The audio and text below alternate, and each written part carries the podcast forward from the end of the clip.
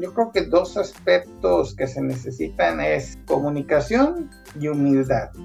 Humildad para reconocer que, aunque yo sé unas cosas, ellos saben muchísimo más. Ellos saben de sus máquinas, de sus procesos, de cómo las utilizan. Yo lo que sé es cómo procesar esos datos, de manera que se les pueda dar ese valor.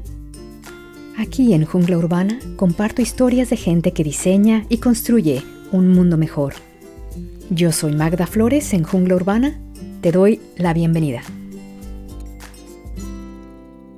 ¿Sabías que el lugar donde vivimos y cómo interactuamos con los demás afecta nuestro bienestar? Sin embargo, cuando hablamos de bienestar, solemos hablar en primera persona, yo. Nuestro bienestar está vinculado a la comunidad y al entorno en que vivimos. Es hora de cambiar el paradigma de yo a nosotros. Consulta los cursos de formación de Bienestar Urbano, desarrollados en colaboración con el Instituto Británico de Agua y Medio Ambiente, www.ciwem.org. Esta es una entrevista con Sergio Martín del Campo Barraza, experto con doctorado en Machine Learning para aplicaciones industriales con experiencia en Suecia y México. Sergio es director científico de datos en una startup y también profesor adjunto en la Universidad Tecnológica de Luleå, en Suecia. Hoy hablamos de inteligencia artificial y datos para predecir y minimizar fallos en las máquinas. Hola, Sergio, ¿cómo estás? Hola, Magda, muy bien, gracias. Muchas gracias por la invitación. Para romper el hielo, como tú sabes, te pregunto sobre si te gustaría compartir algún lugar que te gusta visitar cerca de donde estás. Yo vivo en Gotemburgo, Suecia, y ahorita es invierno, entonces sé que de donde vivo hay un lago muy bonito que me gusta ir a caminar alrededor, ahí ya tengo mi ruta, y en verano ciertamente incluso me gusta irme a sentar cerca por el lago y ponerme a leer allí. Ahorita, dado el clima, que es pues ser agradable para caminar, a lo mejor quedarme sentado fuera leyendo como nota, no es tanto, entonces voy, hago mi caminata y después me voy a un café a hacer lo que en Suecia se le llama el fika, y que es nomás sentarme a tomar un café con un panecito, y allí me quedo en el café leyendo, y ya tengo mi café, el lugar que me gusta ir, mi lugar de sentarme, ya lo tengo todo bien ubicado. Casi como Guadalajara, ¿no? Casi, o sea, ya conozco el rumbo y ya yo creo que hasta la vendedora ya me identifica, nomás porque no ordeno el mismo pan siempre, pero, o sea, ya me ven como a cara conocida. Ah, qué bueno. Y cuéntame, Sergio, un poco sobre tu carrera. ¿Qué te llevó a definirte en todo lo que es Machine Learning? Bueno, yo soy de Guadalajara y allí estudié mecatrónica. Una vez acabados mis estudios, me mudé a Querétaro, donde empecé a trabajar para General Electric en su grupo de aviación. Allí era más que nada ingeniero de sistemas eléctricos, relacionado a sensores, identificación de fallas, investigación de fallas, certificación de sensores para la industria aeronáutica. Después de 3 años de estar trabajando allí, pues tenía el gusanito de estudiar en el extranjero, o de conocer el extranjero y hacer estudios de posgrado, y así fue como me vine a Europa a hacer la maestría. Se me presentó una oportunidad de una beca Erasmus Mundus de la Unión Europea y vine a hacer una maestría en Ciencia y Tecnología Espacial. Después de la maestría, cambié un poquito de área de lo que es espacio a lo que es Machine Learning, o como en español se dice, aprendizaje automático. Una universidad en Suecia me ofreció la oportunidad de continuar con un doctorado, entonces hice el doctorado con ellos en Machine Learning con aplicaciones industriales. Era patrocinado por una empresa sueca llamada SKF, que se dedica a hacer rodamientos. Entonces el enfoque de la investigación era cómo usar el aprendizaje automático para la identificación de fallas en los veleros. Y ya una vez concluido el doctorado, seguí con un postdoctorado y ya refinamos más el problema, y fue ahora cómo usar el Machine Learning para la identificación de fallas de valeros en turbinas eólicas, como en particular la caja de engranes de las turbinas eólicas. Ya después de varios años en la academia, me di cuenta que extrañaba trabajar un poquito en la industria, y se presentó la oportunidad de unirme a una startup, Viking Analytics, que es donde me encuentro trabajando actualmente. Ya tengo 4 años con ellos y, bueno, sigo viviendo todavía dentro de Suecia y ya apoyando enteramente a la industria, pero todavía con un pie en la academia, y por eso es que todavía tengo esta posición en la Universidad de Luleå como lecturer adjunto o lector adjunto de la universidad. Pues muy interesante. Y entonces, ¿qué otro tipo de aplicaciones industriales ves ahora que estás en esta startup? Cuando muchas veces se habla de inteligencia artificial, aprendizaje automático, lo que se viene a la mente son estos softwares como ChatGPT o compañías como Amazon, Facebook o Google. Pero esas son compañías que son dedicadas, ahora sí, a las industrias tecnológicas. Hay mucha industria que tiene muchísimo más años que esas compañías, en compañías energéticas, de papeleras, producción de alimentos. Y estas compañías dedicadas a la manufactura, pues también tienen necesidades. Y es ahora donde también el aprendizaje automático se está acercando y se está enfocando más que nada en un aspecto en particular donde se están beneficiando con lo que trabajo muy de cerca, que es el mantenimiento. Ciertamente estas empresas se pueden mejorar o aprovechar la inteligencia artificial en muchas áreas, como mejora de sus sistemas de logística, sistemas de producción, pero un aspecto muy importante donde hay mucho crecimiento y donde necesidades es el mantenimiento, y en particular la situación con todas sus máquinas, detectar de fallas, o a nivel general balanceo de plantas, checar que todo esté de acuerdo a como se espera. Pero entonces, ¿cuáles son las mayores ventajas que tú ves al utilizar este tipo de tecnología? Principalmente yo creo que hay dos aspectos de los que se benefician mucho estas empresas de la inteligencia artificial, o se pueden beneficiar en lo que se relaciona en particular el mantenimiento. El que es muy claro, se puede imaginar y uno puede traducirlo directamente a costos, es decir, ¿sabes qué? Predices cuando hay una falla en la máquina, te voy a decir cuánto tiempo le queda de vida, o te voy a decir el tipo de falla que es, o cuánto tiempo más la puedes utilizar, o detecto de manera muy temprana cuál es el problema que hay en la máquina, de manera que se le pueda hacer mantenimiento. Esto con el objetivo de extender la vida de la máquina, utilizar la máquina de la manera más eficiente posible y asegurar que todo esté correcto. Ese es un aspecto. Pero hay otro aspecto que muchas veces no se puede apreciar a primera vista. Actualmente, sensores inalámbricos se están haciendo cada vez más baratos. Entonces, antes, mientras que se les ponían sensores solo a las máquinas más críticas, ahora es más sencillo poner los sensores a las máquinas no críticas. ¿Qué es lo que pasaba? Por ejemplo, en el caso de vibraciones, había un analista experto de vibraciones que iba con su sistema portátil, tomaba unas vibraciones, en distintos puntos, y las checabas con tu medición del mes anterior. Entonces, al checarlas, pues ya puede ver las diferencias, puede decir lo que puede estar pasando con la medición. Y bueno, ahora sí checa varias máquinas en un día y todos los días checa máquinas diferentes. Pero si se reemplaza esa actividad con un sensor inalámbrico, pues en lugar de tener una medición al día, si el sensor está tomando una medición cada hora, de repente ya tiene más de 700 mediciones al mes.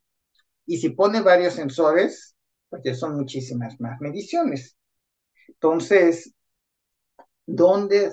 ahora sí, ¿cómo se pueden identificar esas mediciones?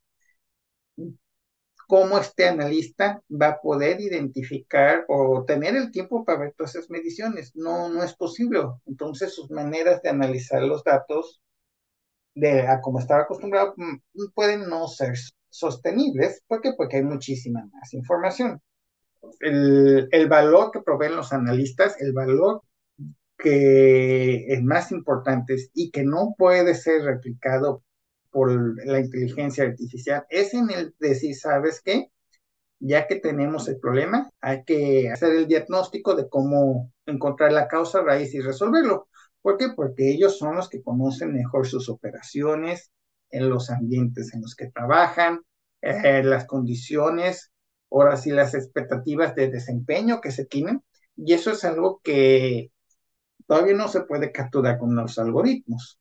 Pero este personal, que sean usuarios o que sea gente técnica, dependiendo del rol que le designa a cada industria, ¿no? Y en cada lugar, ¿cómo involucras a este personal para que no sienta que su trabajo está siendo amenazado?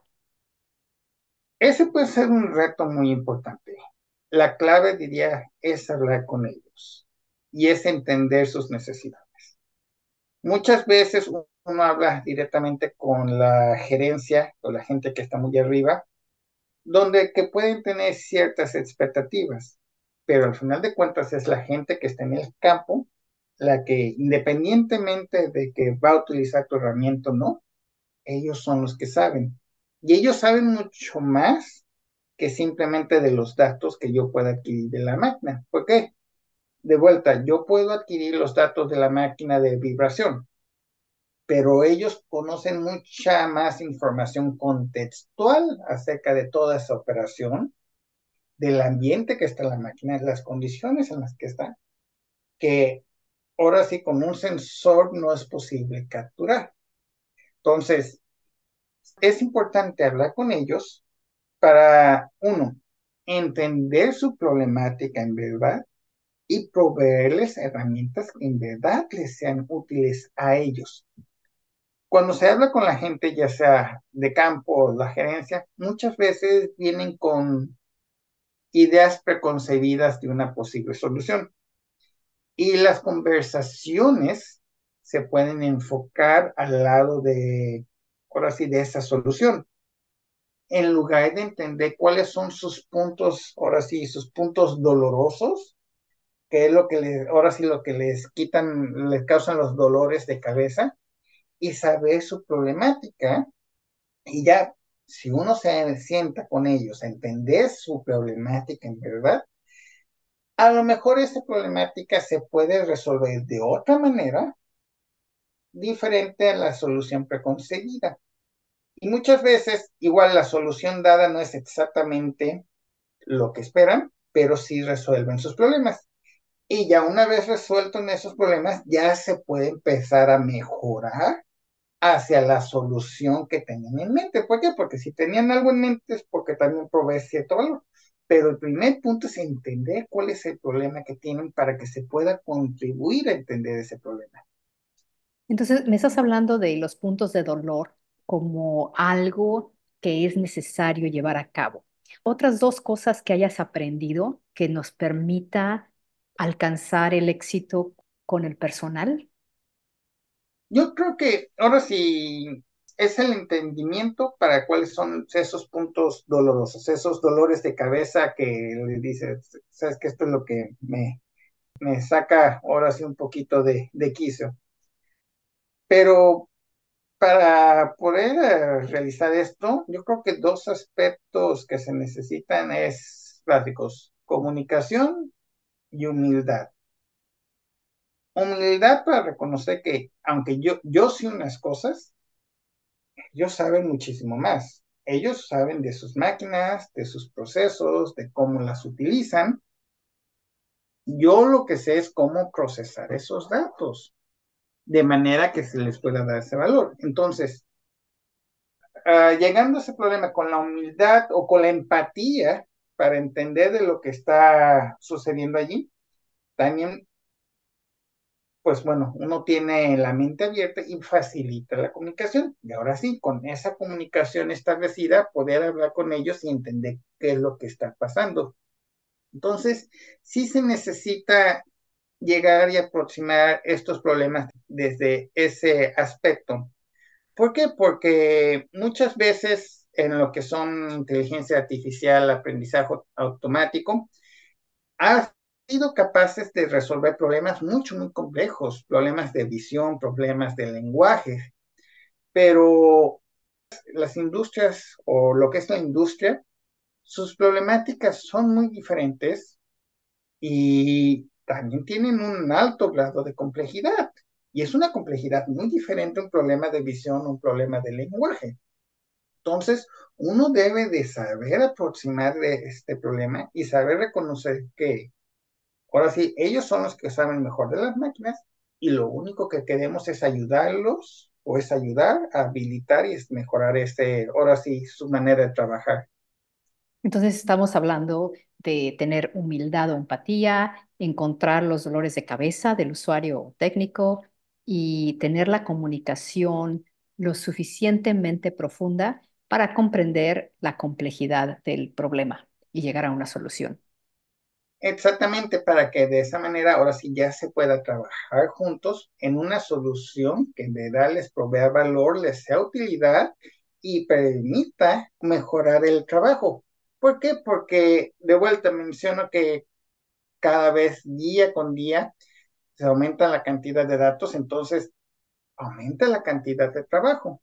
Y desafortunadamente, la cantidad de personas que trabajan en estas áreas no crecen al mismo ritmo, ya sea porque compañías pues, no invierten en adquirir más personal, entonces desean ponerles más trabajo, o bien porque no es un área que se pueda considerar demasiado atractiva para trabajar, entonces a lo mejor no mucha gente va a esos sectores, pero son sectores muy importantes. Entonces hay que habilitar y proveer herramientas que en verdad les sean útiles.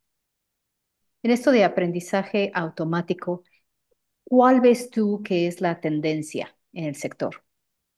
Hay dos aspectos.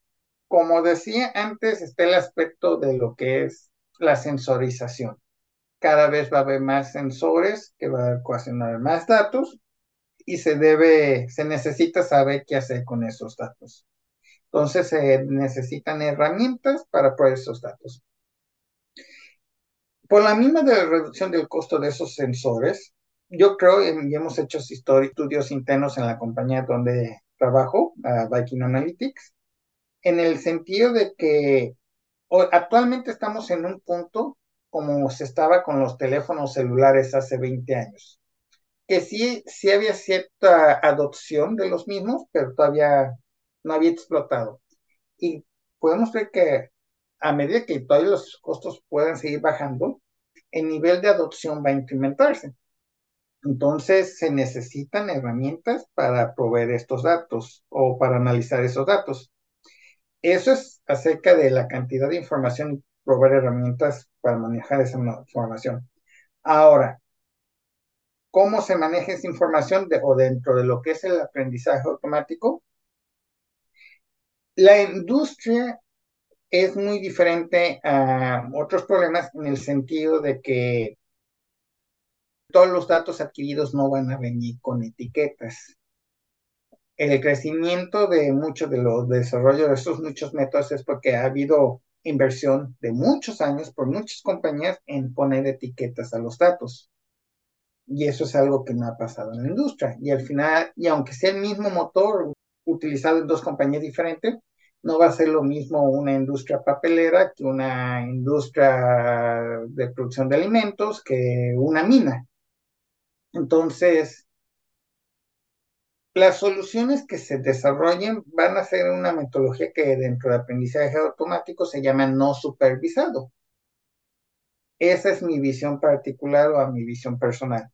Entonces, los métodos que se desarrollen para estos análisis de datos tendrán que ser no supervisados y semisupervisados. Es decir, la idea es ya se le provee valor al usuario sin necesidad de información contextual. Pero si se llegara a proveer la información contextual, agregársele, y ahora sí, bueno, se convierte en un problema semisupervisado y se le da más valor. Pero es información contextual, no es un requisito antes de podérsele dar valor al usuario. ¡Wow! Eso estaría excelente. Y sobre todo si es a buen precio. Es exactamente, ese es el objetivo. Bueno.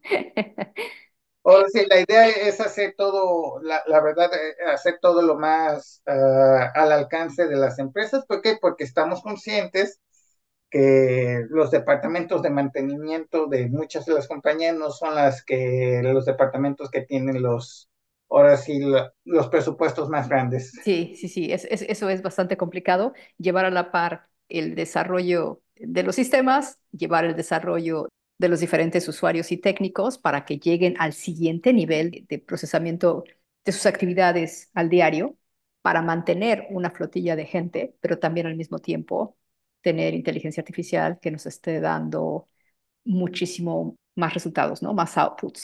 Exactamente, y ese es otro aspecto donde tratamos de ayudar en estas empresas. Es algo que se llama también balanceo de plantas, asegurarse que ahora sí tomamos los datos de sus sensores, incluso hacemos lo que se le llama función de datos con datos de operaciones e integrar todo de manera que se pueda, ahora sí, checar que todos los procesos tengan cierto orden. Sí, porque queremos que todos tengan empleo y todos estén bien. Entonces es parte del balance. Y ciertamente que puedan trabajar de la manera más eficiente sin que haya necesidad de explotar las piezas. ¿Por qué? Porque ya tienen herramientas que los están ayudando. El chiste es ayudar a la gente. Totalmente. ¿Y algo que quieras añadir? Bueno, ahora sí. Un aspecto más que muchas veces no se toma en cuenta en este tipo de empresas, pero que es importante muy tener en cuenta. Dentro del aprendizaje automático es importante agregar el aspecto de explicaciones. ¿Por qué? Porque no es solo decir cuál es la máquina que puede tener un problema, cuál es el posible problema. Es importante poder decir ¿por qué se dice que se tiene ese problema? Muchos sistemas se tratan como cajas negras que se tienen de entrada los datos, de salida el diagnóstico, la predicción, pero en la industria esto no necesariamente es posible. ¿Por qué? Porque muchas son industrias con muchas décadas o más, o incluso siglos de antigüedad. Entonces, hay muchos procesos de regulación por parte de gubernamentales o instituciones no gubernamentales o sistemas de estándares que se deben de mantener. Entonces, cualquier proceso que se deba o cualquier modelo de aprendizaje automático que se genere, el aspecto de incluir las explicaciones es muy importante. O sea, tiene que ser un modelo explicativo. ¿Para qué? Para que se pueda poner todo en términos de que el usuario se entienda, pero que sea consistente con las expectativas que pueden existir de otros muchos actores que aunque no influencien directamente en el desempeño de las empresas o de la industria, pues son actores que mantienen un ojo en las mismas. Entonces, aprendizaje automático explicativo es algo que es muy importante también tener en cuenta y es una dirección de investigación en la que al menos nosotros estamos muy comprometidos y que es importante para nosotros. Sí, porque hay que llevarlo, como dices, ¿no? A dos niveles, al nivel administrativo, al nivel de los jefes, para que comprendan el impacto en la empresa, personal, costos, calidad, etcétera, que es como llevan la estrategia a futuro, e igual para la parte operativa de los técnicos y de los usuarios, que puedan tener todo lo que se requiera, más aparte el usuario final, que es quien recibe ya sea el uso de un ferrocarril, estaciones de bombeo de agua, plantas de producción de alimentos o manufactureras, y que tengan todo, ¿no? Exactamente. Ahora sí, el chiste es que ahora sí poner todos estos distintos componentes y buscar la sinergia que permita la comunicación entre ellos. Un poquito complicado. Pero es parte de la diversión. Totalmente, porque además ustedes tienen mucho trabajo, ¿no? En seguir desarrollando las aplicaciones que sean más accesibles a toda la gente en diferentes lugares del mundo, etc. Y Sergio Martín del Campo Barraza, doctor, si quisiéramos ponernos en contacto con ustedes, ¿cómo le hacemos?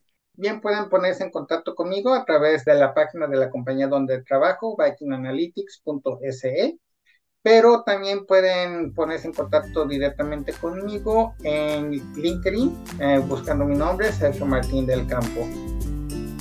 Esto es Jungla Urbana con tu anfitriona Magda Flores. Ya sabes, para abrir nuevas oportunidades, suscríbete al curso en Bienestar Urbano. Hasta pronto. www.ciwem.org